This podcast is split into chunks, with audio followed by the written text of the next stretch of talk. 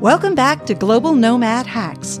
My name is Dr. Heidi Forbes Öster, and today I'm very excited to introduce you to a dear friend of mine, Simone Jansen. She is a German born naturalized American, married to an American from Hawaii, and they have been working as digital nomads for the last two years. She's been able to really survive and thrive as an executive coach, so I'm sure we have all kinds of tips that we can learn from Simone. Welcome. Thank you. Well, first one to you know, how do you get married as a German to to Hawaiian? That's like the first cultural clash of all times. So we've made it work. well, you sure have. I mean, you guys are an awesome couple, so I'm sure we can get into that a little bit. And so I guess, sort of, where do we start? Can you tell us a little bit about your journey and decision to be a digital nomad, particularly for the last two years? You know, I'm gypsy by DNA, and it I think it really has always come out in the way that I like to live because I don't really like to be in any place for too long. So I've always had two residences or I've always been back and forth between places and that's and I've always traveled on top of that. So that's always been my preferred way of being. And for the longest time, uh, well this was, you know, a cultural thing as in we've grown as a world in a very digital way. For the longest time it was difficult to do because it meant every time I moved or I changed locations, I'd have to connect with a different clientele or, or different audience. And it took me a good 10 years to really wrap my head around how I can do my work and be who I am and not have that conflict with each other. So certainly the, the good old interwebs have really helped. And then creating a marketing system around my product, around my company that's helped me keep my pipeline full and that's kept the money flowing and the clients flowing. That was definitely my biggest challenge as a digital nomad. I would imagine that a bandwidth has a lot to do with that. We talked a little bit about that in the green room, but in this last two years, you've explored a lot of the US, a lot more than a lot of Americans have for that matter, in terms of living in different places for two months at a time. Are there particular places where you found that bandwidth was a challenge, or were there other things in terms of connection that might have really hindered or supported your ability to do your work? Well, it's kind of funny when you ask that question because bandwidth and connection, my brain immediately goes into, well, there's that technical aspect and then there's the human aspect, right? Because, uh, yeah, definitely. I mean, as we're talking, I'm sitting in a beautiful house on the beach in Folly Beach, South Carolina. And, um, you know, it's set up for most of these places that we stay at are set up for vacationers. They're Airbnbs. So they're not necessarily outfitted with the best internet and the best ways to work. So it's always kind of funny. Like, you know, yeah, does it look kind of funny that there's windows inside our inside walls? Maybe somebody told, told me it's actually a great background. So it's, it's both where, yeah, you, you always have to kind of figure out is this going to work? Because we've definitely been in locations where the internet was so slow. I do a ton of my work even before everything has happened over Zoom. And then you have to be able to upload the calls and make sure that, you know, I do a lot of content work that the trainings can be uploaded and all this stuff. And we've definitely been in locations where I've been like, okay, I'm going to click upload and I hope it's done in the morning. It's so true. I mean, it's really tricky. And particularly if you're dealing with people across different time zones, you need to make sure that it's ready for them when, you know, when they're going to be logging on. I think another point to, you know, you have this great background. Unfortunately, this is an audio or podcast, so I'll describe it to you listeners.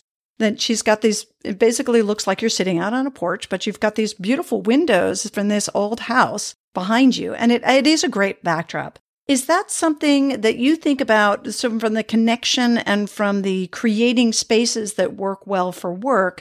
Is that something that you think about when you're choosing spaces? And is it also something I know that you and Sarah have, you also own some properties that you make available on Airbnb as well. Is that something that you've looked at in terms of design and requirements for the spaces that you either hire out or that you book? No, and that answer is probably going to disappoint you because not at all. I mean, we basically choose our places that we're going to go to by, well, obviously what is interesting to us. We have two Great Danes. Are they going to be able to find a place to run where they can be just off leash and have a great time? And we are both off the mind that will fit work in with our lifestyle. And that's actually worked remarkably well. And I think part of that is who I am and who I choose as clients because my clients all know what my lifestyle's like and they think it's cool. They always want to know, hey, where are you right now? You have a big different backdrop, you know, and sometimes, I mean, there's definitely been locations where my first concern when we get somewhere is like, where is a good place to do a Zoom call where I don't look weirdly lit, where I can pick up the signal, it's not going to drop, and where I don't have suddenly two Great Danes barking or you know somebody walking across the room. so this is all definitely part of the first day setup, like how to figure this out. And I've also just really realized that it's something to be flexible with and to have some fun with and not to take it too seriously. In the beginning, I was very stressed by this, like, oh my God, the call dropped or the internet froze, or, you know, I looked like hell in this, in this setting. But what I've just found is having some fun with it and just going, well, you know, beach is beautiful, but the internet is slow. That's just kind of something that works. And actually, one of my coaches a long time ago, she had this type of lifestyle where she lived in Mexico for half a year. Our work has become much more integrated into our homes, into our lives in general. And it's sort of being a lifestyle entrepreneur is really, you know, something that many people would need to learn about how that works. And I think that you've done a beautiful job with really walking that talk. And I think because of that, your clients really respect it and appreciate it. So I've met some of the people that you've worked with and clearly there's a, just a mutual respect for what you're able to accomplish from a distance. And, but also, you know, you're very hands on with some of your strategic work. And it's really, it's impressive. You're doing an amazing job. So kudos well, to you. you. I think part of what that is is I've been unwilling to accept it otherwise. You know, this, this is it's an interesting phenomenon to observe. I mean, we're in year three of this, and I can't tell you how many people have said to me, "Oh my God, that's so cool! I wish I could do that too." And my answer generally is, "You can." For most people, they actually could. I mean, if you work in a brick and mortar store, that's a little bit more tricky. You could have an online version, but there's pretty much most people could come up with some something like this. And why don't they? It's I don't actually think being a nomad, most people are not cut out to be that. There's a lot of uncertainty involved. Like right now, we're in the middle of this crisis. and We're going, okay, we're here till the end of May. What happens if we can't find a place to rent when we move out of here? So there's there's a lot of challenges that involve a lot of uncertainty. And as entrepreneurs, we're cut out to tolerate more uncertainty than most. And I think that kind of has to come with this lifestyle is being willing and actually not, not just being willing to tolerate it, but actually being excited by the challenge. And that's really the point I'm trying to make. Yeah. One of the things that I always credit to you that I, I love the expression that you taught me of high value actions and that you know, a lot of people ask me about how to manage their digital lifestyle and have digital well being, particularly in the times that we're in right now. And I often come back to saying you've got to focus on your high value actions. And then, because if you don't have any kind of structure in your work and your home life, then it can all just gets melded together and nothing gets done right. It's kind of like learning a different language. You know, when you're if you're trying to, to blend the two together, you never really speak either one of them well. And so you really need to find that separation there where things, you know, you've got a competency in both, but you focus on what's really important with either one. It's your concept. So I would love for if you wouldn't mind sharing a little bit about sort of what your whole, you know, premise around high value actions is and how you integrate that both into your work and your teaching, but also how you use that as a method for learning how to thrive in your remote lifestyle. Mm-hmm. Yeah, no, no problem. Might be a little bit of a long winded answer because what I've found with that is like, first of all, you have to really understand, like, what do you want your lifestyle to look like? Because the first year we were doing this, we were actually moving every month. And when you're in a different location every month, that means, you know, when you're working full time, you only really have two days every week to explore where you are. So we're like, oh, you actually don't see much of a place in like basically eight days. So, and both of us at that time were, we're used to working probably like from, you know, 11, 10, 11 hour days and working six days a week. And just that was kind of our go to state of being. And it wasn't super fun. And we felt like we were really leaving a lot behind. So we had to kind of come to terms with look, we've chosen this lifestyle. we have to do a lot of arranging and preparing to get here. So now we want to actually take advantage of it. How much time do we want to spend actually being here versus just working just like we could if we were in our house, you know, in Oakland or Nashville or wherever. So it had to come with this decision of, okay, so we're actually going to cut off work at seven or eight at the latest, and we're not going to work weekends at all. And sometimes we're going to take an extra day it was the whole like make a decision around the lifestyle. And I think high, high value actions go with that because when you're trying to pack what used to be historically was like, okay, 70 hour weeks. And now suddenly that needs to get compressed into a normal, you know, 40 hour week or less. You're going to have to get really, really focused.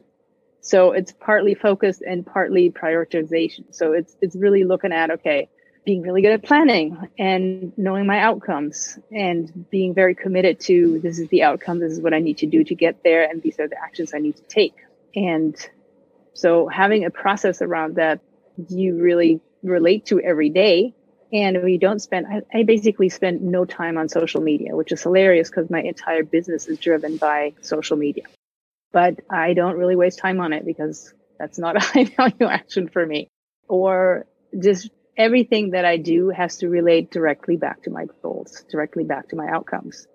So if I don't go through that every day and if I can't reflect at the end of the day and go, and this is really part of it is like having the intention session and the planning session in the morning, then frequently realigning with myself around that throughout the day and then reflecting at night and going, all right, so how well did I do sticking to my structure?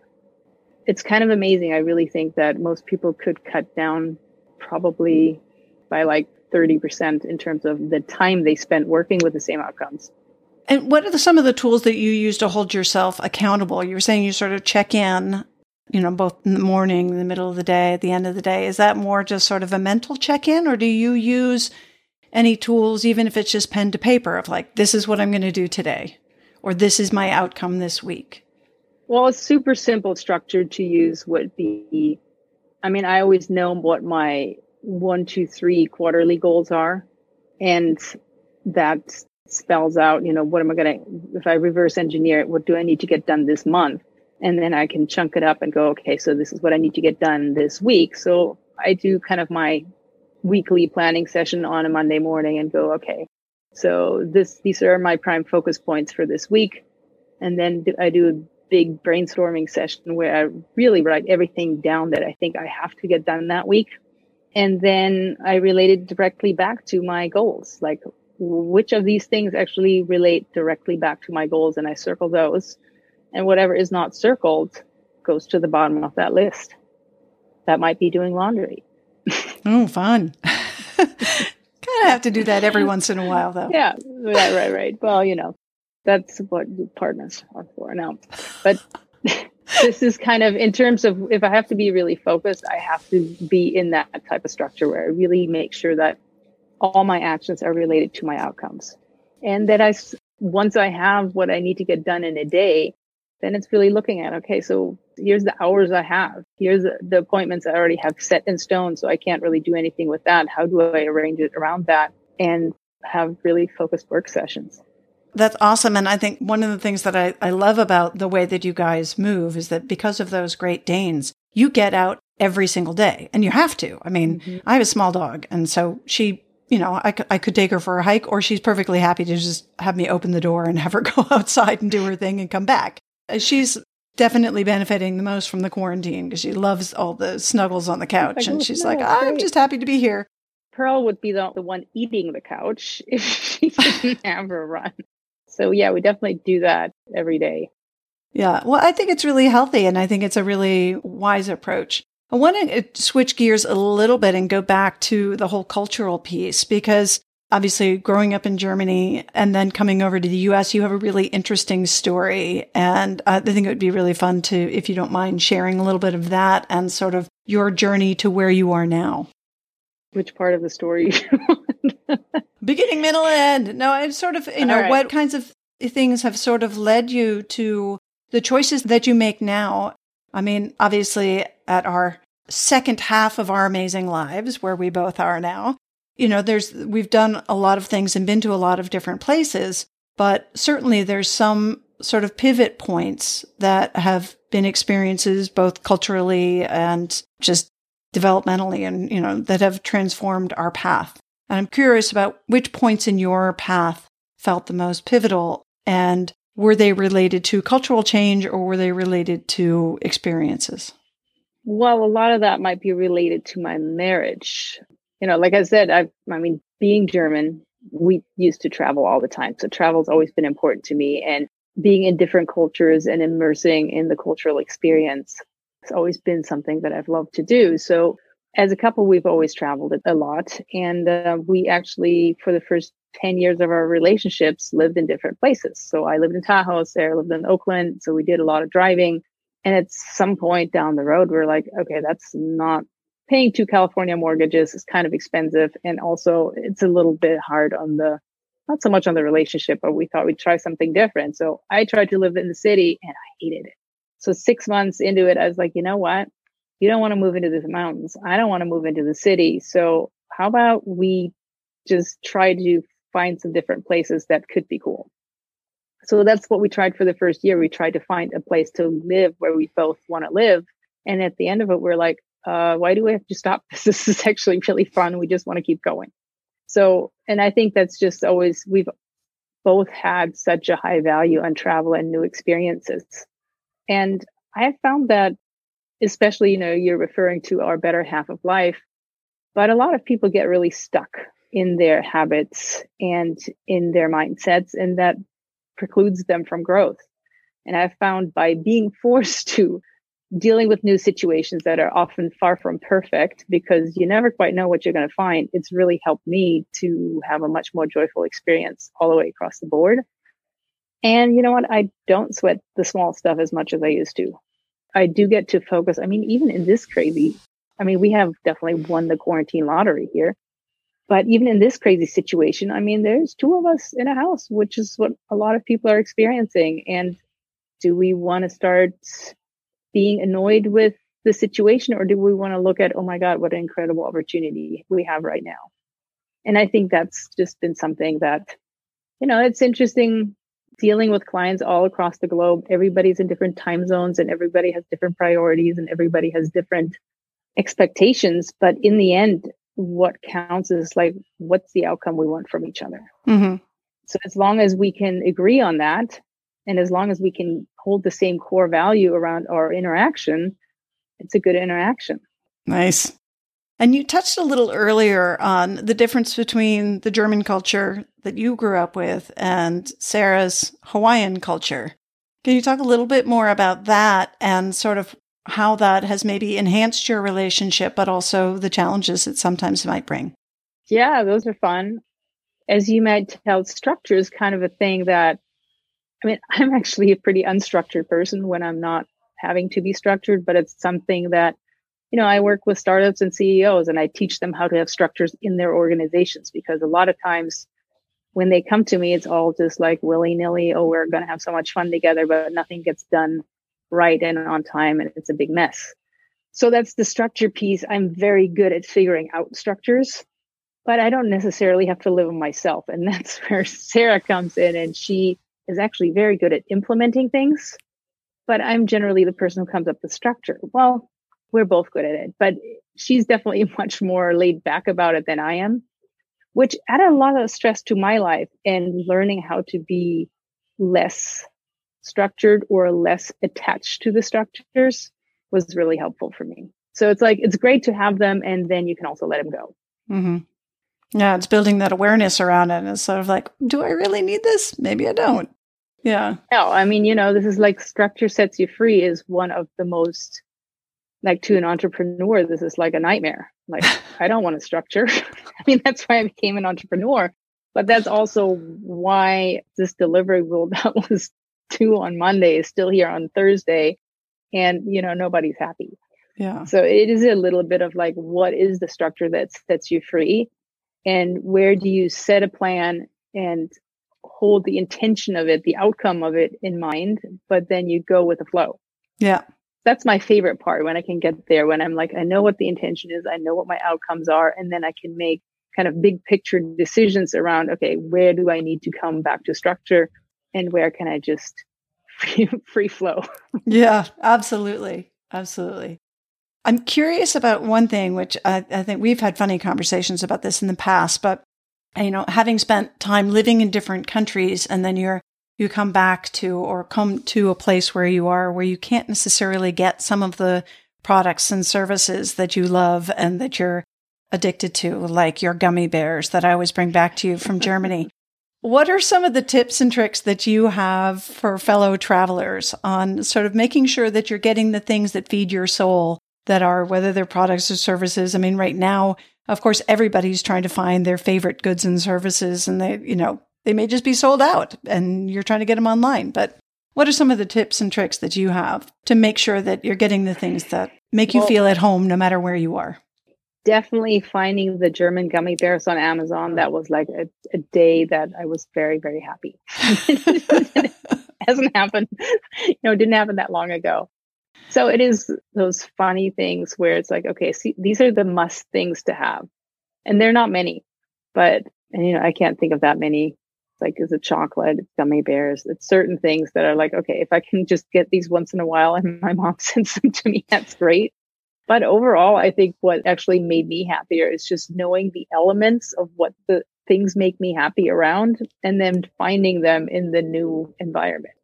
Because especially if you are in different countries, it's like, uh, you know, this is not going to work out so well. So know what you like about this coffee or this chocolate or these gummy bears and then just find what's available and have some fun with it. Yeah. I think that that's the biggest part is just the adventure of it.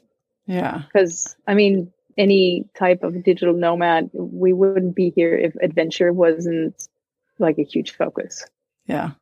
The other question that I always love to ask people who have moved away from their native country and maybe not have gone back, or maybe they are they are in the current process of repatriation. But when you go back to Germany, what are some of the things that stand out for you that you appreciate more or that maybe are challenges for you with a more global perspective? Well, that's an interesting question because at this point, I've lived in the US longer than I ever lived in Germany. So it is kind of a funny thing.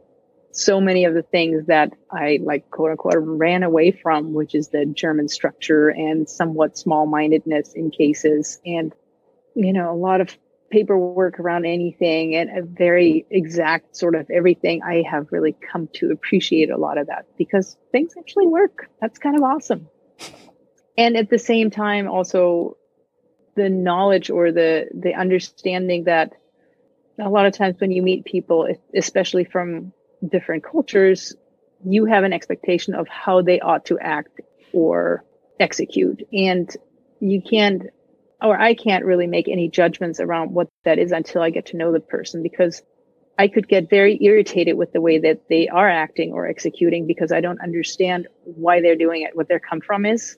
But once I understand that, I can make much better decisions how I actually interact with them. And that a lot of times it solves that problem. But yeah, I mean, I, when I go back to Germany, I love how in general, people are incredibly nice. People are super friendly, which is not what I used to think about Germans, but they actually are.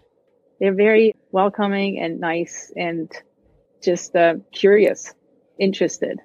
And at the same time, a lot of times, you know, coming from the US and being so familiar now with the US structures, I find that especially, I don't know if it's around being an entrepreneur or working in a corporate world or whatever, but a lot of what's lost in the US is the human connection.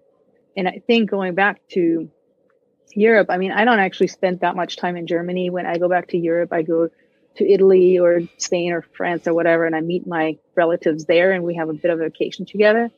But whenever I go back to Europe, I'm reminded of how much more important relationships are there. And I think that that's something in the US that is getting currently a lot of work. but I, I really think that that's my favorite part of having that European heritage is like the emphasis on family, the emphasis on friendship, the emphasis. I mean, I have lifelong friends Mm-hmm. Yeah. It doesn't matter how we are all very, very different people at this point, but we still appreciate who we are. Yeah, and, and I think that is uh, it's also it rings true for anyone that you know from your youth, your childhood, your, you know, your family and friends that you've known that you just have that history together. So, but I agree. It's something that I love and, and appreciate about the European side of my family and and my extended network of friends from living and working over there. It's a very different approach to connection. But I also find that you get that a lot with expats who live here. So that's kind True. of nice too. True. And that's how we all know each other, right? Yeah. I It's mean, I was just cracking up because I saw this Facebook meme about, you know, the Americans worrying about toilet paper. The French are totally sold out of wine. Well, the French have bidets. They don't need toilet paper. True enough. But you know, there's there's the various countries that are making their jokes about Americans and their toilet paper, and instead they should be buying tacos and tequila. Well, that's for sure. I think we all need to go down to Mexico and get some barrels. Anyway, Yeah. Simone, it's been such a joy having you on and to reconnect with you. And um, I want to make sure that if folks are interested in learning more about your work, they can find what you're doing. Can you tell them a little bit about where to find you and uh, what kind of work you do? Sure. So I work with entrepreneurs, startup leaders, business owners, and I help them scale their company. So a lot of times, a lot of it is about making teams work and making sure that leaders actually know how to communicate with their teams so that they get really good team performance and also really about how to scale themselves as leaders. So I've been on both ends of the stick. I know what it's like to help the entrepreneur or the, the CEO get the results that they can't get. And I also know what it's like to be on a team and have a CEO who has no idea how to communicate what their expectations and outcomes are that they're looking for. So, you know, I've been doing this for 15 years and I've worked with uh, over 100 leaders at this point and very close to my heart. I really believe that it would hugely affect global happiness scale if we could work out both ends of that spectrum. I have a wonderful training that's brand new that people can check out if they're interested in it. Bulletproofstartups.com lets you go into that training. That's a good place to check it out, or of course, you can find me on LinkedIn. Awesome. And those links will be in the show notes. So if uh, you folks are interested in finding Simone, you can go there and uh, click through and and check her out and hear more about her story and see how she might be able to help you. This has been such a, a treat to have you back on and say hi to Sarah and the the Dogans for me. And uh, Will do. look forward. for having me. Yeah, such a pleasure. And thank you, Global Nomads, for joining us today. I hope you enjoyed the show. And if you did, don't forget to subscribe, rate, and review and share it with your friends. We're a new show and we need to spread the word and spread the love. Until next time, bye bye for now.